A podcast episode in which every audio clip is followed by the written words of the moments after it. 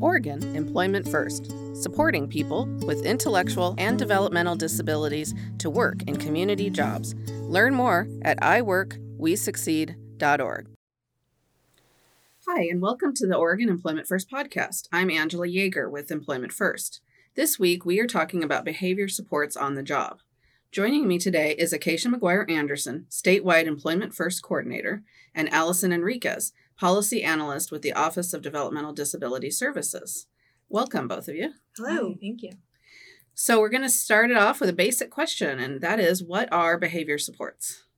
So, professional behavior services are available through the Office of Developmental Disability Services to help evaluate the functionality of a particular behavior um, and then develop a plan for a person to learn to use more effective skills that replace perhaps a less effective or less desirable behavior um, or really increase or decrease a target behavior.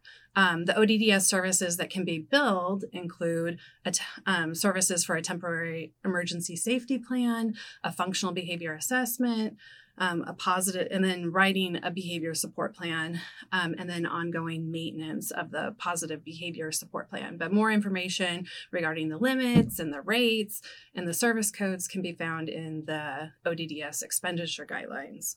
Um, it's important to keep in mind that professional behavior services can also include the time that it takes to train a direct support professional on how to implement a behavior support plan.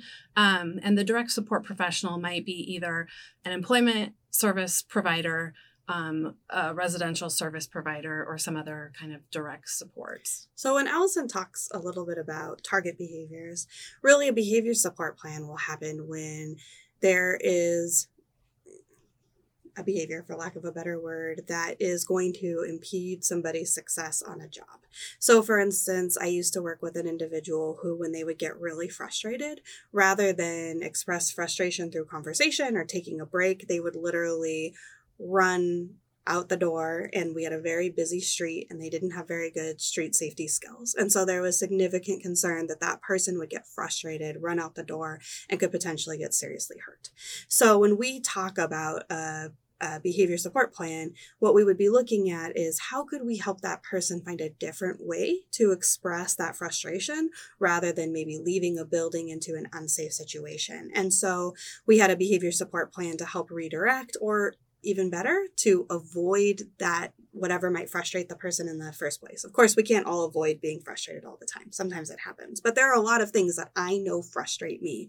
Like if I come into work and I haven't had an opportunity to drink my coffee, I might have a worse day than if I have. And so making sure that I have time to drink my coffee in the morning might be a way that you would write an Acacia's behavior support plan. This is something that could be done to help avoid um, that frustration later. So that is really the targeted behavior that Allison's talking about, one example of what that might look like and why you might have a behavior support plan. Have you heard about Employment Outcome System? It doesn't sound exciting, I know, but it is. The Employment Outcome System, or EOS website, puts you in control. Go to OregonEOS.org and you can look at info and outcomes for agencies providing employment services to people with developmental disabilities in Oregon. You can look up providers in your county and compare their numbers on employment services. So, does everyone need behavior supports? So, certainly not everyone needs a behavior support plan um, or the professional behavior services. It's a billable ODDS service. Um, but if it's needed, a person can work together with the ISP team and the person's provider to identify um, ways to address a particular support need um, or risk um, for an employment service setting. Um, and it might be that the person needs training on a particular skill that a job coach can provide without needing necessarily professional behavior services. Um, a lot of times, a job developer can support a person to find a good job match um, where sort of the target behavior to increase or decrease at home um, isn't uh, an issue or really relevant, doesn't exist in the, at work. Um, but it's also important to keep in mind, you know, that research is showing that the best indicator of success in employment is having actual work experience in the general workforce. Um, and with the right support and job match, everyone has skills that they can contribute to the general workforce. Um, and that frequently means not waiting to extinguish a particular behavior before looking for a job. Um, in fact, what we hear from uh, behavior professionals um, is that a lot of times the best BSP is a is a job. Um, Which is true. Sometimes we find folks who maybe need a behavior support plan at home because they're frustrated. I keep using the word frustrated, but because there's something at home that maybe causes them to act out. But when they're in the community and on the job, they don't necessarily need the same support. We also see the inverse, which is part of why we're talking about this, because we want folks to know that if somebody does get on the job and all of a sudden there's a behavior that could be dangerous, um, or cause them to lose the job, that they could access these professional behavior supports so that we can help ensure that they can keep the job. So it definitely works in a, di- a variety of different ways, and we want people to understand this is an available support if it's needed, not for everything. The only mm-hmm. thing I would also add is there are some things that are not behaviors. Sometimes there is a piece or part of a disability that might inhibit or limit communication. Not being able to communicate due to a diagnosis such as autism in a certain way doesn't mean that you need a behavior support plan or that a behavior support plan is going to change that behavior. It might be part of the diagnosis or part of that particular individual circumstance. And in those cases, you may, instead of looking at behavior support plan, look at a job that's not going to require a certain type of communication. And there are lots of jobs like that. We, well, I know I've worked them, warehouse jobs where communication is not everyone's strongest suit, disability or not. And I'm not saying that everybody who has communication um, concerns would work in a warehouse. But there are opportunities that you don't necessarily have to have a particular type of communication or other requirements. And so you can find alternatives to a behavior support plan to help fit that person's um, disability or need. Right. And if someone is nonverbal or has limited verbal skills, there's often other uh, workarounds. There's technology. There's you know something you know using a tablet or iPad to help communicate. There's other things out there that aren't related to behavior. It's not a behavior. It's just part of their disability. So that's um, absolutely um, yeah yeah. And a job coach can definitely be used to try to identify those opportunities, options, and strategies. And then sometimes a t- team might want to bring in an outside person to kind of broaden and give a little more, um, uh, I guess, expertise in this area, they might want to bring in a behavior professional. Right. Do you or someone in your family experience an intellectual or developmental disability and want to learn more about Oregon's employment services for people with disabilities? Tune in to the Oregon Employment First podcast on the first and third Tuesday of each month. Hear about employment success stories and learn from experts and people working in the field about what is happening in Oregon to support people with developmental disabilities to work in community jobs. So you've already addressed this a little bit, Acacia, with the example you gave, but what do, do behavior supports look like on the job? Um, you mentioned the one example of someone maybe running out into the street um, when they get frustrated, but is there another other examples or other information you would like people to know? Sure. So there's a lot of different types of behavior support plans that may exist just depending on the person's need. And it's hard to isolate something because there's so many different things that might be addressed. So, for instance, one thing we talk about a lot is pica, which is where an individual might ingest an object that's not edible. And sometimes you'll have a plan to help assist with that because that is potentially dangerous. There are some folks who might have probation and require a behavior support plan to deal with uh, probation needs. There are times when somebody may it might not be running out into the street, but frustration may cause behavioral issues that are not something you would typically see on a job. So maybe yelling or hitting or throwing objects. Those are actually fairly common. And honestly, when I'm at home and frustrated, I might scream into a pillow. At home, I might not need a behavior support plan for that. I'm totally welcome to scream into a pillow. But at work, it probably would be odd if I hmm. screamed into a pillow at yeah. my desk. And so that might be a time when you would see a way, either behavior support plan or any other kind of support plan to help me address that specific scenario that would be related to work. And again, that's part of why we're emphasizing you can have one behavior support plan that addresses several different settings. It can be home, it can be the community, it can be work, and it could be because you don't necessarily have the same triggers at home as you do at work. And it doesn't always have to be something that's dangerous or scary either. I did a story once, one of our success stories, about a young woman. Her her behavior support plan was working on her overly hugging. She just loved people and wanted to give every single person she met a hug. But in her work environment, that was fine if it was her coworkers or people that she already knew.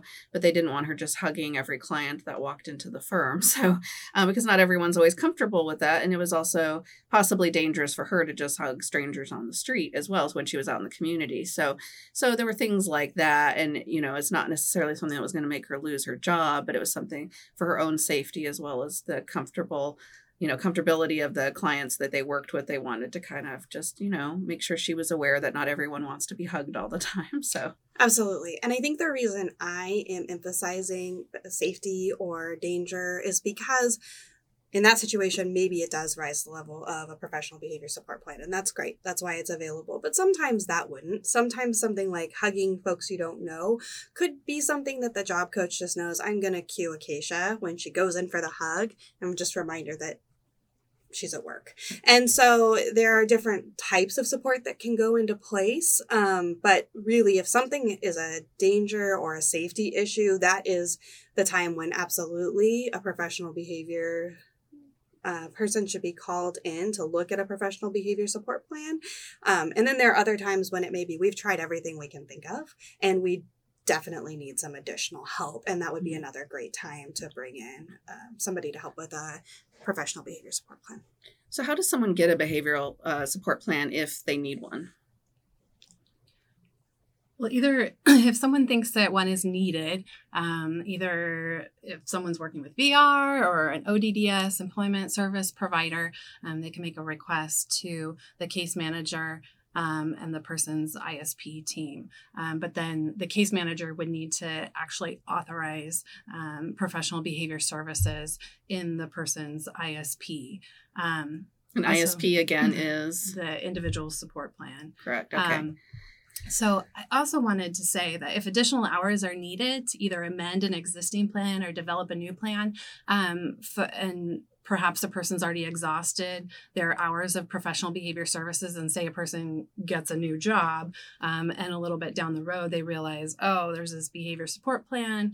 This is occurring in the employment setting and the work setting. We need to amend that plan maybe make some adjustments look at that um, certainly a request can be made for some additional hours, um, and those will be pretty easily accommodated and um, granted. So Allison mentioned earlier too that there can be hours for training, and I want to emphasize that somebody may already have a professional behavior support plan that's working great. But maybe the new job coach or somebody supporting the individual on the job doesn't know that. And so there could be either existing hours in the plan that could be used to train, or they could request additional hours if those had been used to ensure that the folks supporting the person on the job have that.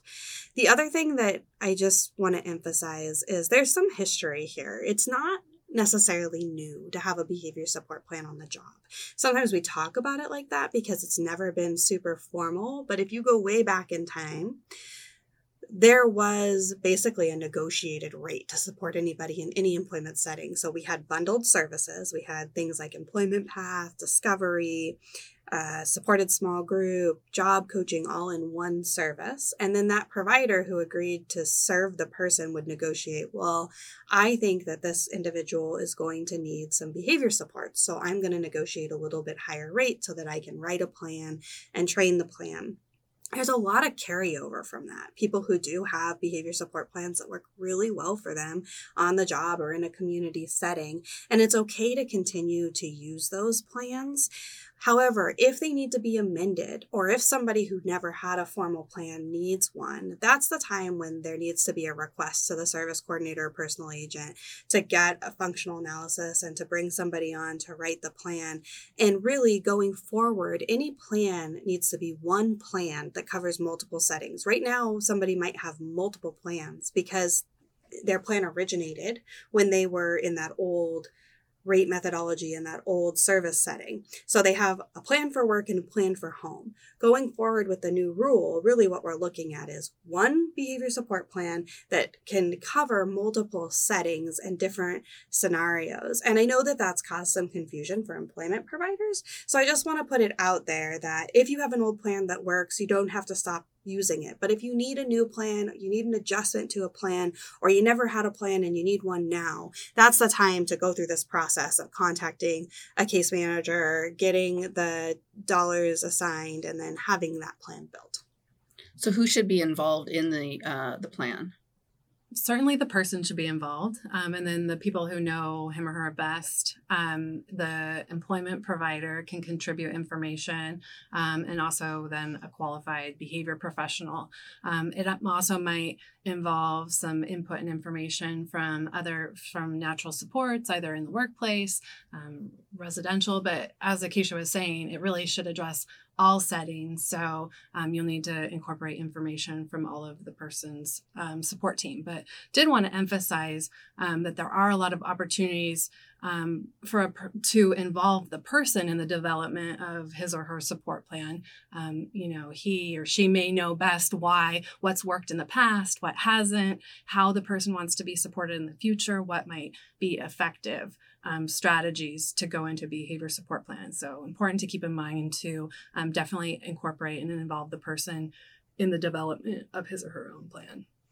Another thing to add and another change as we've gone forward, really Kirsten Collins, who's the policy person at ODDS, Office of Developmental Disability Services, has been working really hard on creating a uniform rule and also looking at the qualifications of who writes and delivers these plans. And so I just also like to emphasize that in order to get paid to write a behavior support plan under the new rule, you really need to be enrolled to deliver that and you need to meet the qualifications that's outlined.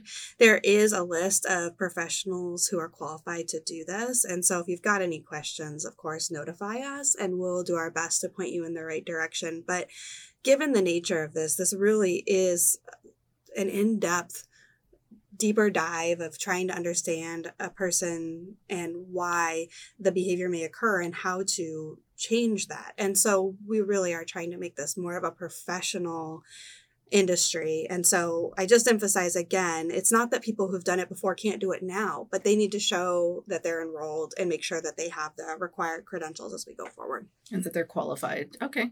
That makes sense. And I guess all of this always comes back to, you know, our goal of helping people to, you know, maintain their jobs, succeed in their jobs, advance in their jobs. And that might include in some cases, you know, behavior support plan. So, well, thank you, Allison and Acacia, for joining us on the podcast this week. Um, as always, this is the Oregon Employment First podcast, and thank you for listening. Need help planning your road to work? Go to road2work.oregon.gov and create your customized course to a job using available services and supports. That's road to work with the number two, dot .oregon.gov.